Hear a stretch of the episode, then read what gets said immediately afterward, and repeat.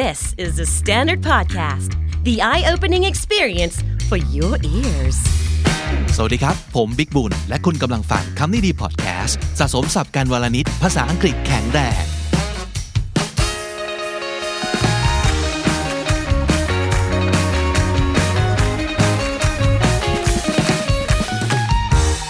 คุณผู้ฟังครับ episode นี้เรียกว่าเป็น special เลยละกันนะครับ เพราะว่าหนึ่งเป็นไอเดียจากคุณผู้ฟังที่นำเสนอมานะครับว่าน่าจะมีการสอนคำศัพท์ หรือว่าสำนวนจากหนังบ้างนะฮะซึ่งจริง ๆ เราเคยทำการสอนศัพท์สำนวนจากเพลงไปแล้วหลายเพลงทีเดียวนะครับ แต่หนังเนี่ยเอาจริงก็ยังไม่เคยนะเพราะว่าหนึ่งถ้าสมมติเกิดจะพูดถึงศัพท์ในหนังเนี่ยมันคงจะต้องแบบเยอะมาก แล้วเราจะเลือก หนังเรื่องไหนดีอะเพราะว่าหนังมันมีเยอะมากใช่ไหมครับ ก็เลยมีไอเดียหนึ่งเกิดจากการที่มันคือสิ่งที่ผมพูดในรายการค่อนข้างบ่อยนะครับ แล้วก็เอาไปใช้เองแล้วรู้สึก work คือวิธีการหนึ่งในการเรียนภาษาอังกฤษให้ work เนี่ยแนะนำว่าลองเสพสื่อประเภทหนังหรือว่าซีรีส์ แบบซ้ำๆครับ ซ้ำๆก็คือดู episode ซ้ำๆดูซีรีส์ซ้ำๆดูหนังเรื่องเดิมซ้ำๆและทุกครั้งที่เราดูซ้ำเนี่ยเราจะได้ศัพท์และสำนวนเพิ่มขึ้นเสมอเลย หรือว่าถ้าเกิดเราไปเรียนรู้ศัพท์สำนวนที่อื่น แล้วมาดูหนังซ้ำเราอาจจะได้ยินคำที่เราไม่เคยได้ยินมาก่อน เพราะเมื่อก่อนเราไม่รู้จักหรือว่าเราฟังไม่ออก แต่พอเรารู้จักคำนี้แล้ว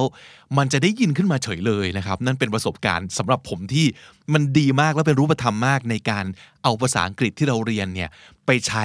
ได้ทันทีเลยก็คือเอาไปใช้ดูหนังให้เข้าใจขึ้นสนุกขึ้นนั่นเองนะครับ ก็เลยคิดว่าโอเค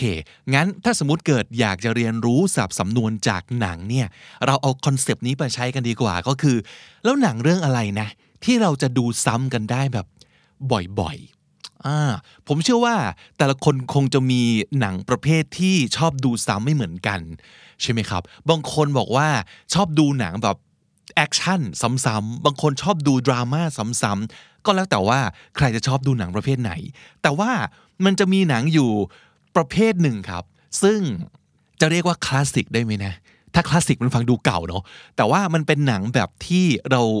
คนทั่วไปอะ จะดูซ้ำได้แบบบ่อยๆ มากๆเลย ก็จะเป็นหนังประเภทแบบ all time favorite ทั้งหลายนะครับ ซึ่งผมคิดว่าหลายๆ คนคงจะเริ่มเห็นลิสต์หนังเหล่านั้นในใจแล้วล่ะ เราเริ่มต้นกันด้วยเรื่องนี้ครับ Notting Hill เป็นหนังที่โรแมนติกแบบอมตะนิรันดร์การจริง ๆ แล้วก็คนจำนวนมากเคยดูแล้วก็ประทับใจคล้าย ๆกันนะครับ อยากจะดูหนัง Notting Hill ให้ลึกซึ้งขึ้น สนุกขึ้น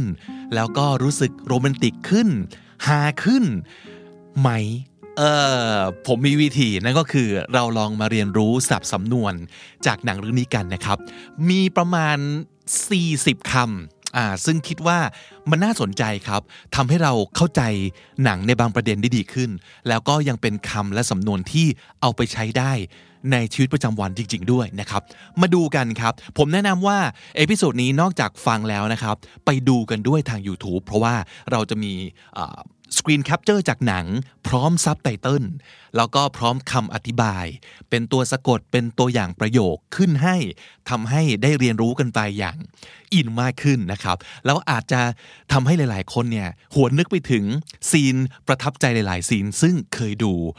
มาแล้วก็เป็นได้นะครับ เพราะฉะนั้นเรามาไปด้วยกันเลยดีกว่านะครับสำหรับ Notting Hill ทุกศัพท์สำนวนที่จะทำให้คุณดูหนังเรื่องนี้ได้สนุกขึ้นครับ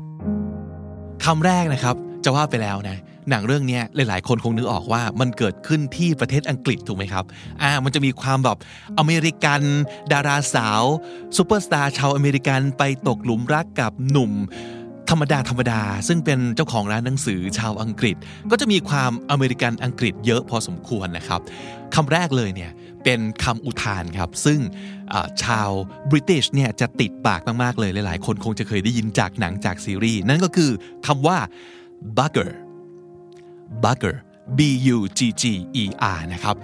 bugger ถ้าเกิดออกเสียงตามสำเนียงบริติชอาจจะออกว่า bugger ก็คือไม่ออกเสียงตัว r นั่นเองนะครับคำนี้มันเป็นคำที่ใช้ express annoyance or anger annoyance ก็คือความหงุดหงิดใจ ความรำคาญใจ anger ก็คือ angry แปลว่า ความโกรธนะครับ ก็คือเวลาเราอยากจะอุทานแล้วแสดงอารมณ์โกรธ หงุดหงิด หรือว่าเซ็งมากๆเนี่ยก็คือ bugger ใน US equivalent ก็คือคำที่ความหมายคล้ายๆกันในเวอร์ชันอเมริกัน อาจจะเป็นคาว่า jam หรืออาจจะเป็นคาว่า bummer bummer ก็คือสวยจริงๆ เซ็งจริง ๆ อารมณ์ประมาณนั้นนะครับ ตัวอย่างเช่น oh she left you bugger อ๋อเธอเธอทิ้งนายไปเหรอแหมเซ็งแทนเลยว่ะแม่งเซ็งเนอะแย่เนอะประมาณนั้นนะครับและก็คือคำแรกเลย bugger เป็นคำอุทานนะครับคำต่อมา get your hands off me นี่คือซีนแรกที่พระเอกนางเอกเจอกันที่หัวมุมถนนนะครับ ซึ่งพระเอกก็ทำน้ำส้มคั้นหกไปใส่ตัวนางเอกนะครับ แล้วพระเอกก็แบบตกใจลนลานพยายามจะไปเช็ดออกนะครับนางเอกก็ตกใจว่าเอ้ยอยู่ดีมีคนแปลกหน้ามาแบบทำรุ่มร่าม มาจับเนื้อต้องตัว ก็เลยบอกว่าอย่ามาแตะตัวฉันนะ get your hands off me นั่นคือความหมายของประโยคนี้นะครับ get your hands off me or I'll call the police on you ถ้าเกิดไม่เอามือออกไปเนี่ย จะเรียกตำรวจมาจับไหมอ่า get your hands off me speak and span อันนี้เป็นสำนวนนะครับที่หมายถึงสะอาดเอี่ยม เนียบ ไม่มีร่องรอย ความสกปรกแม้แต่นิดเดียว speak and span แปลว่า spotlessly clean and well looked after ไม่มีจุด ด่างพร้อยสักกระจุดเดียว และทุกอย่างเป๊ะหมดนะครับ อย่างเช่น ห้องนอน spick and span bedroom ก็ได้ หรือว่า the kitchen is spick and span โอ้โหครัวนี่ถูกทำความสะอาดอย่างแบบเนี้ยบทุกอย่างเลยนะครับ อย่างประโยคที่เขาใช้ในหนังก็คือ we can have you spick and span and back on the street again we can have you spick and span and back on the street again ก็เป็นประโยคที่พระเอกพูดกับนางเอกครับว่า เฮ้ย ห้องผมบ้านผมอยู่ใกล้ๆนี่เอง ไปทำความสะอาดเปลี่ยนเสื้อพงเสื้อผ้าอะไรกันก่อนดีกว่า แล้วคุณจะสะอาดเนี้ยบแล้วก็ back on the street ก็คือกลับออกมาเดินถนนได้เหมือนเดิม ทันทีเลย in no time นะครับ speak and span surreal คาว่า real แปลว่า จริงนะครับ surreal ก็แปลว่า เหนือจริง มันคือ bizarre unbelievable dream like ประหนึ่งราวกับฝันไปนะครับ เหนือจริง อันนี้ก็เป็นประโยคที่พระเอกพูดหลังจากที่ได้ทำความรู้จักกับนางเอกแล้ว แล้วก็จะต้องจากกันแล้วนะครับ เขาก็บอกว่ามันเป็นประสบการณ์ที่ it was nice surreal but nice ก็คือมันเป็นสิ่งที่เป็นประสบการณ์ที่ดีเนาะที่เราได้มาเจอกันได้มารู้จักกัน เหมือนกับที่เราพูดบ่อยๆว่า it was nice to meet you it was nice meeting you ดีใจที่ได้เจอกัน surreal but nice ก็เป็นการขยายความว่า พระเอกไม่ไม่อยากจะเชื่อเลยว่า ได้เจอกับนางเอกซึ่งเป็นถึงซูเปอร์สตาร์แล้วตอนนี้เธอก็มาอยู่ในบ้านของเขาอะไรประมาณนี้นะครับ หรืออีกหนึ่งตัวอย่างก็เช่น meeting my idol in person that was surreal ไม่น่าเชื่อเลยว่าจะได้มาเจอ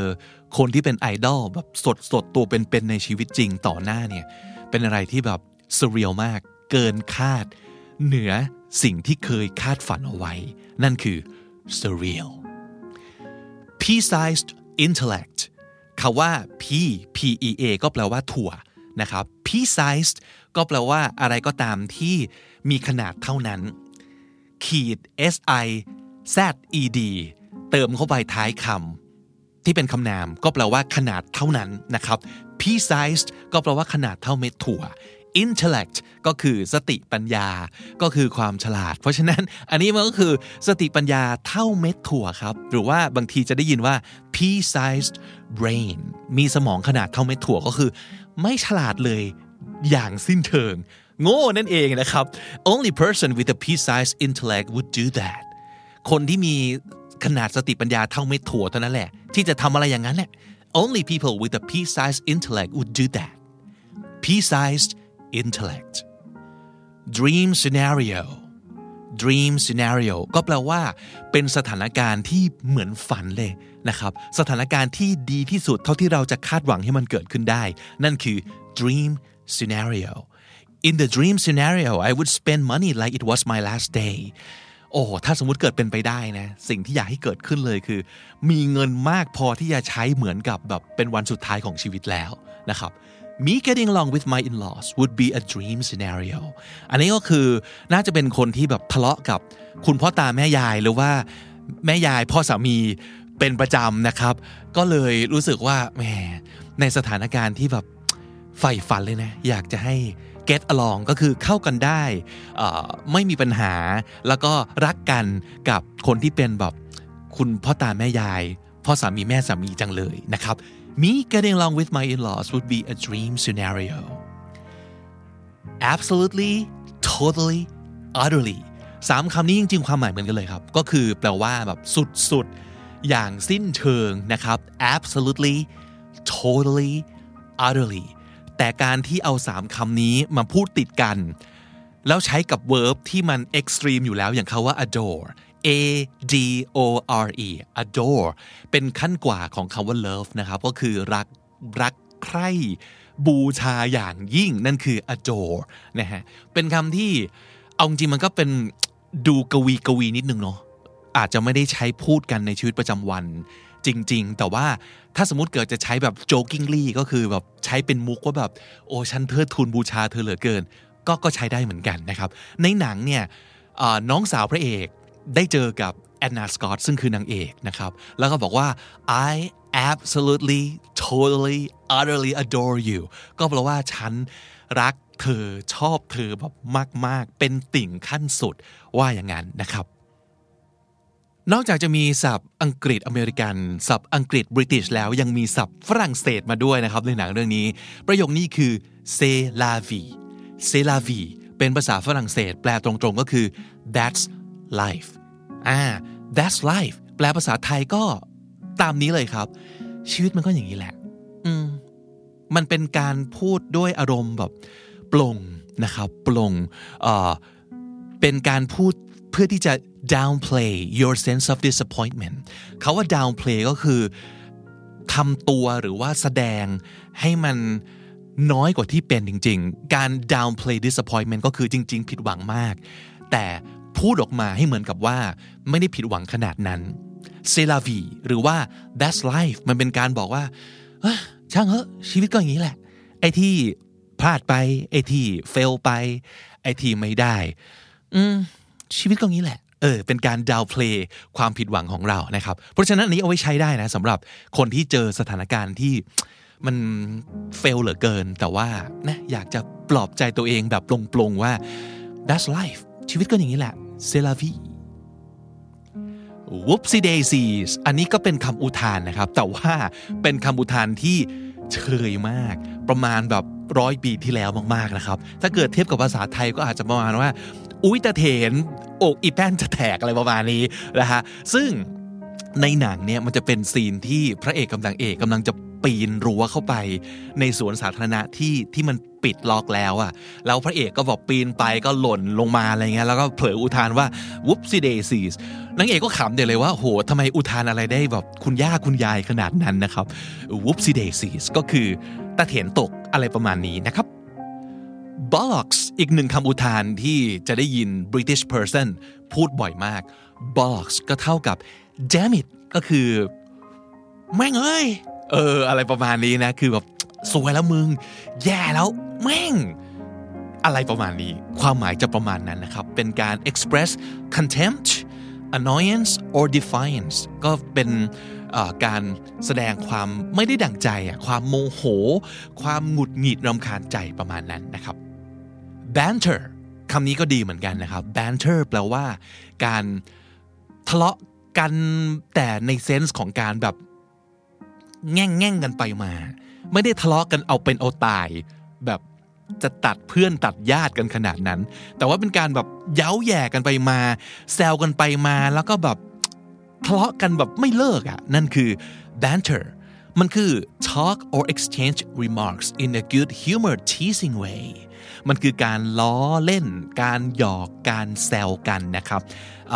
remarks ก็คือเป็นการแบบ criticize เป็นการวิพากษ์วิจารณ์ว่ากันประมาณนั้น good humor ก็คืออารมณ์ดีครับ tease ก็คือแซวกันนะครับ สรุป banter เป็นการทะเลาะกันแบบแซวแซวกัดกัดกันไปมานั่นเองนะครับในหนังบอกว่า I'm sure it was just a friendly banter ก็คือมันคงผมไม่ใช่การทะเลาะกันเอาจริงเอาจังมั้งมันก็แค่แซวกันเล่นแหละประมาณนั้น I'm sure it was just a friendly banter rash R A S H rash แปลว่าเป็น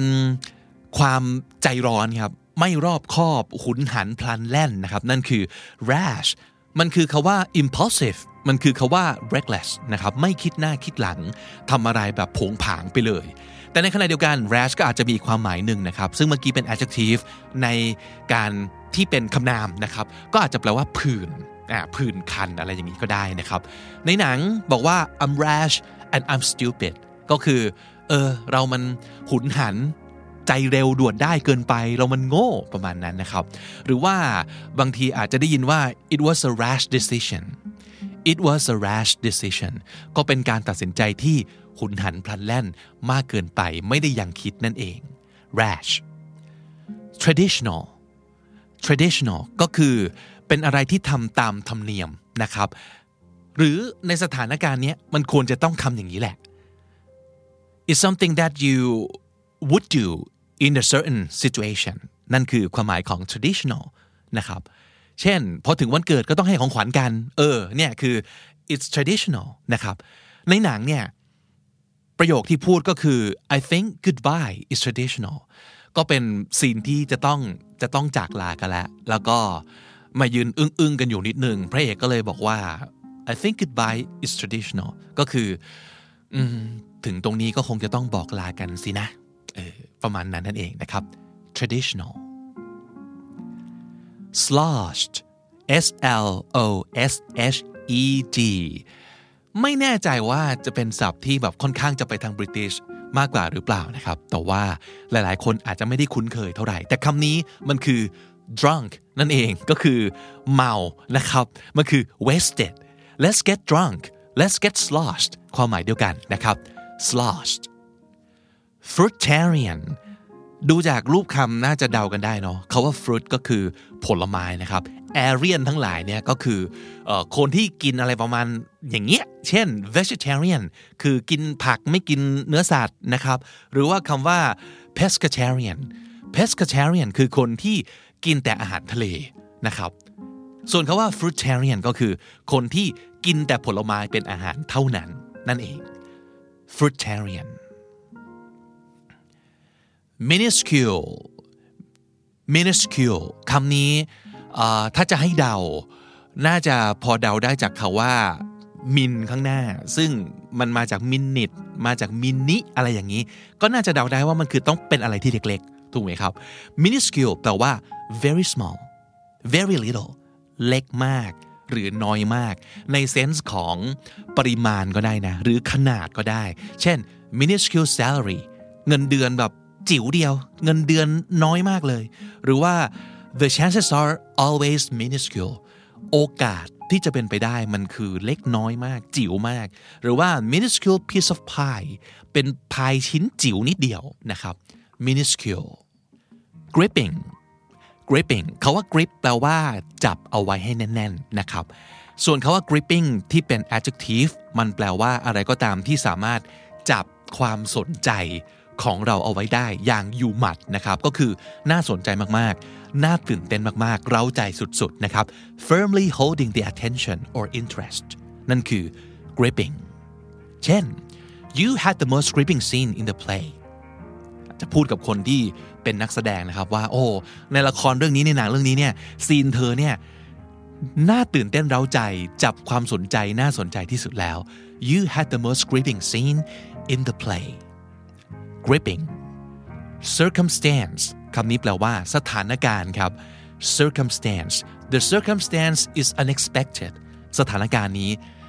ไม่เป็นที่คาดคิดเอาไว้ก่อนเลยอะไม่น่าเชื่อว่าจะเกิดขึ้นนะครับ the circumstance is unexpected สำนวน have a word have a word ขอหนึ่งคำก็แปลว่า ขอคุยด้วยหน่อยสินะครับ I wonder if I could have a little word ติมคาว่า little ลงไปก็แปลว่า คุยด้วยนิดหนึ่งสั้นๆ Could I have a little word with you นั่นคือขอคุยด้วยนิดหนึ่ง have a word interfere interfere คำนี้แปลว่า เข้าไปยุ่ง เข้าไปสอด เข้าไปแส เข้าไปยุ่มย่ามกับเรื่องที่ไม่ใช่เรื่องของตัวเองนะครับ uh, to involve yourself in a situation when your involvement is not wanted or is not helpful เข้าไปยุ่งทั้งๆทที่เขาไม่ได้ขอเข้าไปเกี่ยวทั้งทั้งที่ไม่ได้เป็นประโยชน์อะไรเลยนะครับ เข้าไปแทรกแซง เข้าไปสอดแทรกนั่นเอง นั่นคือ interfere don't interfere this is none of your business stay out of it don't interfere this is none of your business stay out of it ในหนังพูดว่า I don't want to interfere with anything but she's just split up with her boyfriend ฉันก็ไม่ได้อยากจะไปยุ่งอะไรแล้วนะ แต่ว่าเธอเพิ่งเลิกกับแฟนมานะเว้ยนั่นคือ interfere in it อันนี้ก็ British มากนะครับ in it มันเป็นสิ่งที่เรียกว่า question tag นะครับ เอาไว้ท้ายประโยคออย่างที่เราก็เคยเรียน เช่น you're hungry aren't you อ่าเขาว่า aren't you ก็เป็นแบบ question tag ใช่ไหม หรือว่า it's good isn't it อ่า isn't it ก็เป็น question tag isn't it ใน ภาษาพูดของ British ก็คือ in it นั่นเอง เหตุผลก็คือมันพูดง่ายดีนะครับ ก็เลยบอกว่า หดรูปมาเหลือแค่ in it อ่าลองพูดเทียบดูครับว่า isn't it กับ in it อันหลังพูดง่ายกว่ากันเยอะเลยนะครับ ก็ใช้เป็นภาษาพูดที่จะได้ยินบ่อยมากเลยนะครับ เอาไว้ถ่ายประโยคก็แปลว่า ใช่ไหมนั่นเองนะครับ เช่น it's really hot today isn't it วันนี้ร้อนเนาะอ่า อะไรประมาณนี้นั่นเองนะครับ เอาไว้พูดเอาไว้พูด เสริมสร้างความบริติชในตัวคุณนะครับ slip her one อันนี้เป็นสำนวนที่แบบ 18บทนิดนึงนะครับ แต่ว่าเอาไว้พูดแบบเล่น ๆ ได้นะเเขาว่า slip someone one นะครับ slip her one ก็คือ try to have sex with someone ก็คือพยายามจะมีอะไรกับใครสักคนหนึ่ง ถ้าเกิดจะ เทียบเท่าเป็นภาษาไทยมาก็อาจจะแบบพยายามจะแอมใครสักคนหนึ่งพยายามจะกินเขาอะไรอย่างเงี้ยประมาณนั้นนะครับ Did you try to sleep her one last night เมื่อคืนพยายามจะแอมเธอเหรอนะครับ Did you try to sleep her one last night นั่นคือสำนวน sleep her one อันนี้อาจจะเป็นไม่แน่ใจว่าจะใช้เรียกว่าเป็น euphemism ได้หรือเปล่านะ ก็คือเป็นคำที่ใช้แทนคำที่อาจจะฟังดูแบบ insensitive ไปหน่อยเช่นเขาว่า Did you try to have sex with her last night มันฟังดูแบบว้ามันฟังดูน่าตกใจไปหน่อยนะเพราะฉะนั้นใช้คาว่า sleep her one มันฟังดูแบบอ้อมๆนิดนึง แล้วก็ดูไม่ไม่กระแทกความรู้สึกคน มากเท่าเขาว่า have sex with นั่นเองนะครับ get a grip เมื่อกี้มีคาว่า grip ไปแล้วที่หนึ่งใช่ไหมครับ ก็แปลว่าจับไว้ให้แน่นๆ get a grip เป็นสำนวนก็คือ try to control yourself พยายาม ควบคุมตัวเอง ควบคุมในที่นี้ก็คือ ควบคุมอารมณ์ ตั้งสติดึงสติตัวเองเอาไว้นะครับ get a grip เช่น get a grip don't freak out and tell me what happened get a grip don't freak out tell me what happened ก็คือ เฮ้ย อย่าเพิ่งสติแตกดิ ตั้งสติหน่อย ตั้งสติหน่อย ดึงสติหน่อย อะ ว่ามาเกิดอะไรขึ้นนะครับ นั่นคือ get a grip sort of อันนี้ก็ฟังดูน่าจะเป็นสำนวนหรือว่า สิ่งที่คนบริเตนจะใช้มากกว่าอเมริกันนะครับ เพราะถ้าเกิดจะเป็นอเมริกันเนี่ย จะได้ยินคาว่า get lost จะได้ยินคาว่า uh, go to hell หรือว่าได้ยินคาว่า fuck off นั่นคือแบบใส่หัวไปซะ ไปตายที่ไหนก็ไปไปนะครับ แต่ British จะใช้คาว่า sort of ค่อนข้างบ่อย เท่าที่เคยได้ยินนะครับ แต่ว่าอเมริกันก็อาจจะใช้เหมือนกันมั้ง แต่น่าจะไม่ใช้บ่อยเท่าสิ่งที่คุณจะได้ยินจาก British series หรือว่า movie นะครับ sort of ก็คือใส่หัวไปซะ sort of thrilled คำนี้ก็ดีครับ thrilled ก็แปลว่า excited น่าตื่นเต้นสุดๆนะครับน่าระทึกใจ น่าดีใจ น่าตื่นตาตื่นใจนะครับแปลว่าดีใจมากๆก็ได้นะครับ ก็คืออรู้สึก having a sudden feeling of excitement or pleasure นั่นคือ thrill นะครับ เช่น my nephew was absolutely thrilled to go to the amusement park หลานชายของฉันตื่นเต้นดีใจมากที่จะได้ไปสวนสนุกนะครับ my nephew was absolutely thrilled to go to an amusement park อย่างในหนังเนี่ยก็คือ I thought you were Spike I'm thrilled that you're not ก็คืออฉันนึกว่าแกเป็นเจ้าสปายซะอีก ดีใจมากเลยที่ไม่ใช่ I'm thrilled you're not ก็คือ I'm so glad I'm so happy that you're not him นั่นเองนะครับ thrilled อีกหนึ่ง adjective ที่ได้ยินบ่อยมากจากปากคนอังกฤษนะครับก็คือ brilliant คาว่า brilliant เนี่ยมันจริง ๆ มันคือแปลว่าฉลาดใช่ไหมครับแปลว่า clever แปลว่า intelligent แต่คาว่า brilliant อาจจะถูกใช้เป็นแสลงซึ่งหมายถึงขู่ก็ได้ คือ that was excellent that was cool that was brilliant นะครับก็แปลว่าฉลาดมาก ยอดเยี่ยมมากๆ เจ๋งมากๆ เท่มากๆ นั่นเอง ในหนังจะใช้คำว่า my brilliant plan wasn't so brilliant after all แผนการที่คิดไว้ว่าแบบถูกคิดมาอย่างชาญฉลาดมากเนี่ย เอ้าปรากฏว่า ไม่ใช่แผนที่ฉลาดหรือว่าเป็นแผนที่ดีอย่างที่คิดเลยนี่ว่า after all ก็คือที่สุดแล้ว เออ เหตุการณ์มันออกมากลายเป็นว่า นั่นคือ after all นะครับ my brilliant plan wasn't so brilliant after all publicity publicity แปลว่า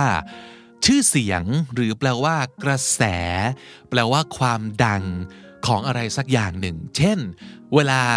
หนังออกมาสักเรื่องหนึ่งหรือว่าเพลงออกมาสักเพลงหนึ่งเนี่ยเขาก็ต้องเดินสายโปรโมททำแคมเปญอะไรต่างๆ เพื่อ เป็น publicity ก็คือทำให้คนรู้ว่ามีเพลงนี้ออกมาแล้วนะ เพลงนี้เจ๋งแค่ไหน มีใครมาร่วมฟีเจอริงบ้าง MV เด็ดมากอะไรประมาณนี้นั่นคือ publicity คือชื่อเสียงและการเผยแพร่ไปนั่นเองนะครับ ในหนังเนี่ยเขาจะใช้คาว่า minimum input maximum publicity คาว่า publicity ในที่นี้มันคือเป็นข่าวครับ การที่นักข่าวจับได้ว่า แอนนาสกอตมาคบกับพระเอก ซึ่งเป็นคนธรรมดาแล้วยังเป็นคนอังกฤษอีกเนี่ย โอ้ มันเป็นแบบมันเป็นข่าวแน่ๆ เออมินิมัมอินพุตก็คือแทบไม่ต้องลงทุนอะไรเลย ไม่ต้องใช้เงิน ไม่ต้องดีไซน์ให้แบบแผนการโปรโมทมันยากหรือซับซ้อน แต่ได้ผลสูงสุดเลย maximum publicity เป็นข่าวได้อย่างรุนแรง แน่นอนอะไรประมาณนี้นะครับ นั่นคือคำว่า publicity beg คำนี้แปลว่าอ้อนวอนแปลว่าร้องขอนะครับ อาจจะใช้เป็นสำนวนที่เราเอาไปใช้กันได้เลยในชุดประจำวันว่า I beg you เฮ้ยขอละไหว้ละเซนส์มันคือไหว้ละเลยนะครับ ขอร้องอย่างยิ่ง I beg you I beg you just listen to what I said เฮ้ย ขอร้องละฟังสิ่งที่เราบอกนายหน่อยได้ไหม ฟังกันหน่อยได้ไหม I beg you just listen to what I said betrayal คาว่า betray ก็แปลว่าหักหลัง แปลว่าทรยศนะครับ betrayal เป็นคำนามครับ ก็แปลว่าการทรยศ การหักหลังนั่นเองนะครับ เช่น my best friend is dating my ex that's betrayal เออ เคยรู้สึกไหม แฟนเก่าของเราที่เลิกคบกันไปแล้วอะอต่อให้เลิกคบไปเป็นปีแล้วนะ แต่พอรู้ว่าแฟนเก่าของเรามาคบกับเพื่อนเราอะเราจะรู้สึกแปลกๆอะรู้สึกเหมือน บางคนอาจจะรู้สึกว่าเหมือนโดนหักหลังด้วยซ้ำไป ซึ่งจริง ๆ แล้วเนี่ยอาจจะไม่ใช่ก็ได้นะ เพราะว่า เอ้าเขาก็โสดไปแล้วนี่ว่า เขาก็มีสิทธิ์จะไปคบกันนี่ แต่ด้วยความที่คนหนึ่งก็เพื่อนรัก คนหนึ่งก็แฟนเก่า มันเลยรู้สึกว่า it feels like betrayal to me นะครับ รู้สึกเหมือนโดนหักหลังยังไงไม่รู้ นั่นคือ betrayal dig up เขาว่า dig แปลว่าขุดนะครับ dig up ก็คือขุดขึ้นมานะฮะ ขุดคุย ขุดคุยขึ้นมานะครับ อย่างในในหนังเนี่ยพูดถึงเรื่องของการบอกว่า dig up the photos ก็คือไอ้รูปที่นักข่าวถ่ายไว้เนี่ยมันจะโดนขุดคุยขึ้นมา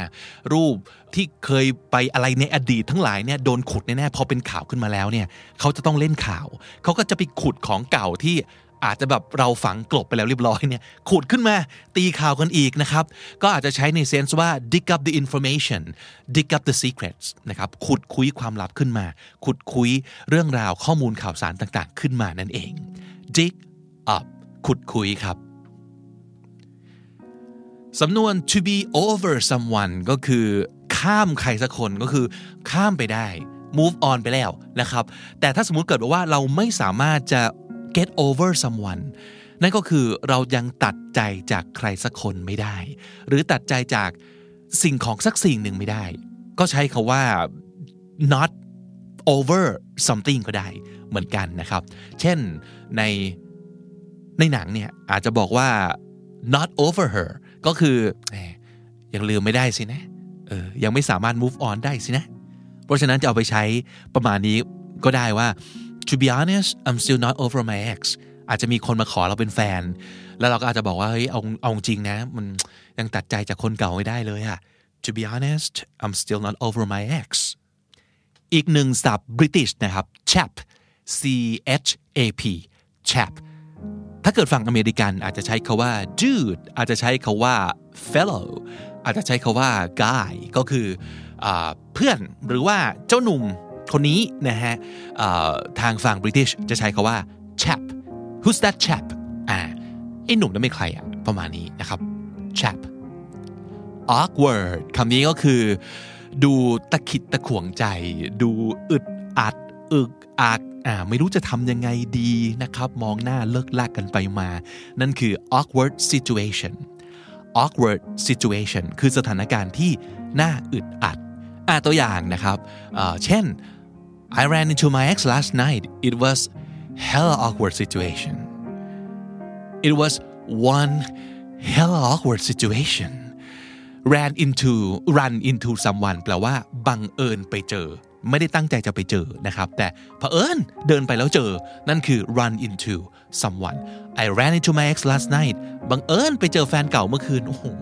โคตร awkward เลยว่ะ โคตรแบบกระอักกระอ่วนสุดๆนะครับ อย่างในหนังเนี่ยบอกว่า it's a bit of an awkward situation really I don't know what he's doing here มันอึกอักเนอะสถานการณ์มันออกวดยังไงไม่รู้ว่าเขามาทำอะไรที่นี่เนี่ยเออไม่ได้อยากเจอเลย เจอกันไม่รู้จะทำหน้ายังไง นั่นคือ awkward นะครับ indiscreet indiscreet คำนี้ก็ดีนะ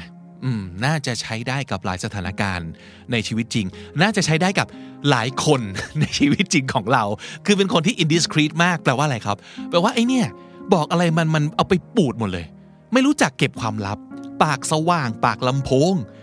ปากโป้ง ไม่ไม่รอบคอบ เออ บางทีอาจจะไม่ได้ตั้งใจจะปากโป้ง แต่ไม่ระวังอะอะไรที่เราบอกไว้ว่าเฮ้ยอย่าบอกใครนะเว้ย มันเป็นความลับน่าจะรู้ว่าควรจะเก็บเป็นความลับ แต่ก็ดันไม่ระวังให้เราอะ ก็เผลอไปพูด เผลอไปหินอ้าวคนอื่นรู้หมดนั่นคือ indiscreet นะครับ she's a very indiscreet person ถ้าเกิดจะบอกอย่างเงี้ยก็คือโอ้โหเย่เนี่ยอย่าไปบอกอะไรมันนะ มันเอาไปพูดหมดเลยนะ ระวังนะ อย่างนี้เป็นต้นนะครับ ในหนังบอกว่า the most indiscreet man in England ก็พูดถึงคนคนหนึ่งซึ่งแบบโอ้ไอ้นี่แบบมันปากโป้งที่สุดในประเทศอังกฤษแล้วอะ ก็คือปากโป้งสุดๆ เก็บความลับไม่ได้เลยนะครับ indiscreet แล้วก็มาถึงวักทองนะครับโค้ดที่สุดแสนจะคลาสสิกและอมตะนิรันดร์การมาก I'm just a girl standing in front of a boy asking him to love her นั่นก็คือเป็นประโยคที่นางเอกนะครับ ซึ่งเป็นดารา ชื่อดังมาก ๆ ที่สุดในโลกคนหนึ่ง มายืนต่อหน้าผู้ชายที่เธอรัก แล้วก็ขอให้เขารับรักเธอ ซึ่งพระเอกก็จะมัวไปลำยายอยู่ได้ว่า เธอเป็นดาราฉันเป็นคนสามัญต่างๆ แต่นางเอกก็บอกว่า เฮ้ย แต่ฉันก็เป็นผู้หญิงคนหนึ่งปะวะ ซึ่งตอนนี้ฉันก็แค่มาบอกผู้ชายคนหนึ่งที่ฉันรักขอให้เขารับรักฉัน เฮ้ยมันแค่นี้เองนะเว้ย I'm just a girl standing in front of a boy asking him to love her turn down turn down คำนี้แปลว่า ปฏิเสธครับ แปลว่า ไม่โอเคอะอย่างในที่นี้ก็คือนางเอกมาขอให้พระเอกรับรักแล้วพระเอกก็บอกว่า เราคงรักกันไม่ได้หรอกนี่คือการ turn down และสิ่งที่นางเอกเป็นก็คือ turned down เติม ed ก็คือถูกปฏิเสธนั่นเองนะครับ ในหนังบอกว่า William just turned down Anna Scott ก็คือไอ้หนุ่มวิลเลียม nobody คนนี้เนี่ยมันเพิ่งปฏิเสธดาราอย่างแอนนาสกอตเลยนะเว้ยนะครับหรืออาจจะใช้ในประโยคที่ว่าอะตัวอย่างนะฮะ I turned down the offer อะฉันปฏิเสธสิ่งที่เขาเสนอมา offer ก็คือข้อเสนอนะครับ because I wasn't satisfied with it มันไม่น่าพอใจอะเอออาจจะแบบข้อเสนอที่ว่า offer ที่ว่าอาจจะแบบเอาเปรียบเกินไป ได้ไม่คุ้มเสียเงินน้อยจังหรืออะไรก็ตามทีหรือว่าไม่ happy กับกับคนที่ยื่นข้อเสนอมาก็ได้ so I turned down the offer นั่นเองนะครับ อีกหนึ่งความบริติชครับ อันนี้ผมว่าบริติชมาก ๆ เลยแหละคาว่า daft prick daft เป็น adjective ที่แปลว่า โง่ครับ แปลว่า foolish แปลว่า stupid prick ก็เป็นแสลงที่ค่อนข้างจะเอาจริงแรงไหม แรงเหมือนกันเนาะ แรงเหมือนกันเอ่อ prick จะแปลว่าดิกก็ได้เลยครับ ในภาษาอังกฤษ หรือจะแปลว่า คนโง่ก็ได้ จะแปลว่า jerk ก็ได้ แปลว่า asshole ก็ได้ คือเป็นไอ้คนห่วยห่วยคนไม่เอาไหนคนแย่ๆคนหนึ่งเออคือ you prick you dick you asshole you jerk ความหมายในโซนเดียวกันหมดนะครับ Jeff prick ก็คือ you stupid person นั่นเอง แล้วก็มาถึงคำสุดท้าย ซึ่งเป็นคำที่มีความหมายมากๆ แล้วก็พีคมากๆ แล้วเป็นคำสุดท้ายในหนังนี้ด้วยนะครับ ก็คือคาว่า indefinitely indefinitely คาว่า definitely ก็แปลว่าแน่นอนใช่ไหมครับ มันก็คือคาว่า sure of course absolutely ก็คือ definitely คือแน่นอนมันต้องเป็นอย่างนั้นอยู่แล้ว เอาไว้ตอบแทนคำว่า yes of course ได้เลย ส่วนคาว่า indefinitely เติม in ไปข้างหน้าเนี่ย มันก็เป็น prefix ที่เป็นปฏิเสธถูกไหมครับ ตามที่เราเรียนเรียนกันมาเนาะ เพราะฉะนั้นคำนี้เนี่ย มันแปลว่าไม่มีความแน่นอน อ่า definitely คือแน่นอน indefinitely ก็คือไม่แน่นอน บริบทในหนัง นักข่าว ถามแอนนาสกอตซึ่งเป็นนางเอกนะครับว่ามีแผนจะอยู่ในประเทศอังกฤษไปอีกนานแค่ไหน แล้วนางเอกก็ตอบด้วยคำนี้ครับว่า indefinitely ซึ่งโดยเซนส์ก็แปลว่า อยู่ไปเรื่อยๆ โดยไม่มีกำหนดนั่นเอง indefinitely และทั้งหมดนั้นก็คือทุกสับสำนวนที่คิดว่าเข้าใจแล้วจะทำให้เราดูหนังเรื่อง Notting Hill ได้ อินขึ้น ซึ้งขึ้น โรแมนติกขึ้น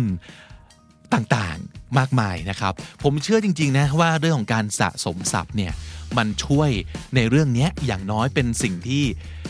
basic ที่สุดเลย หลายๆ คนอาจจะมองภาพการใช้ภาษาอังกฤษ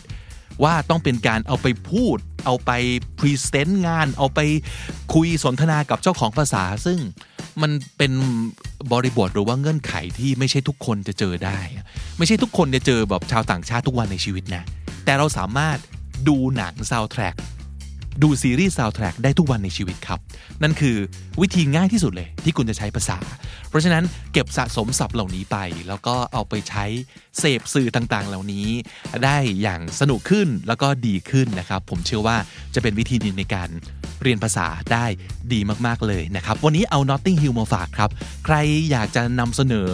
หนังเรื่องไหนอีกที่เข้าข่ายหนังคลาสสิก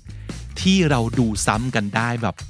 นับครั้งไม่ถ้วนนะ เสนอมาได้เลยนะครับ ถ้าเกิดติดตามดูติดตามฟังทาง YouTube เขียนคอมเมนต์มาได้เลย ขอบคุณล่วงหน้าสำหรับทุกข้อเสนอแล้วก็ทุกสิ่งทุกอย่างเลยที่คุณผู้ฟังคอมเมนต์มานะครับ เพราะว่าเราทีมงานเนี่ยก็จะเอาไปปรับปรุงทำให้คอนเทนต์ทำให้พอดแคสต์นี้ดีขึ้นเรื่อยๆ อย่างที่คุณชอบแล้วก็จะได้ประโยชน์สูงสุดนะครับ วันนี้ขอบคุณมากครับ แล้วก็อย่าลืมเข้ามาเก็บสะสมศัพท์กันทุกวันวันละนิด ภาษาอังกฤษจะได้แข็งแรงครับ สวัสดีครับ The Standard Podcast. Eye Opening for Your Ears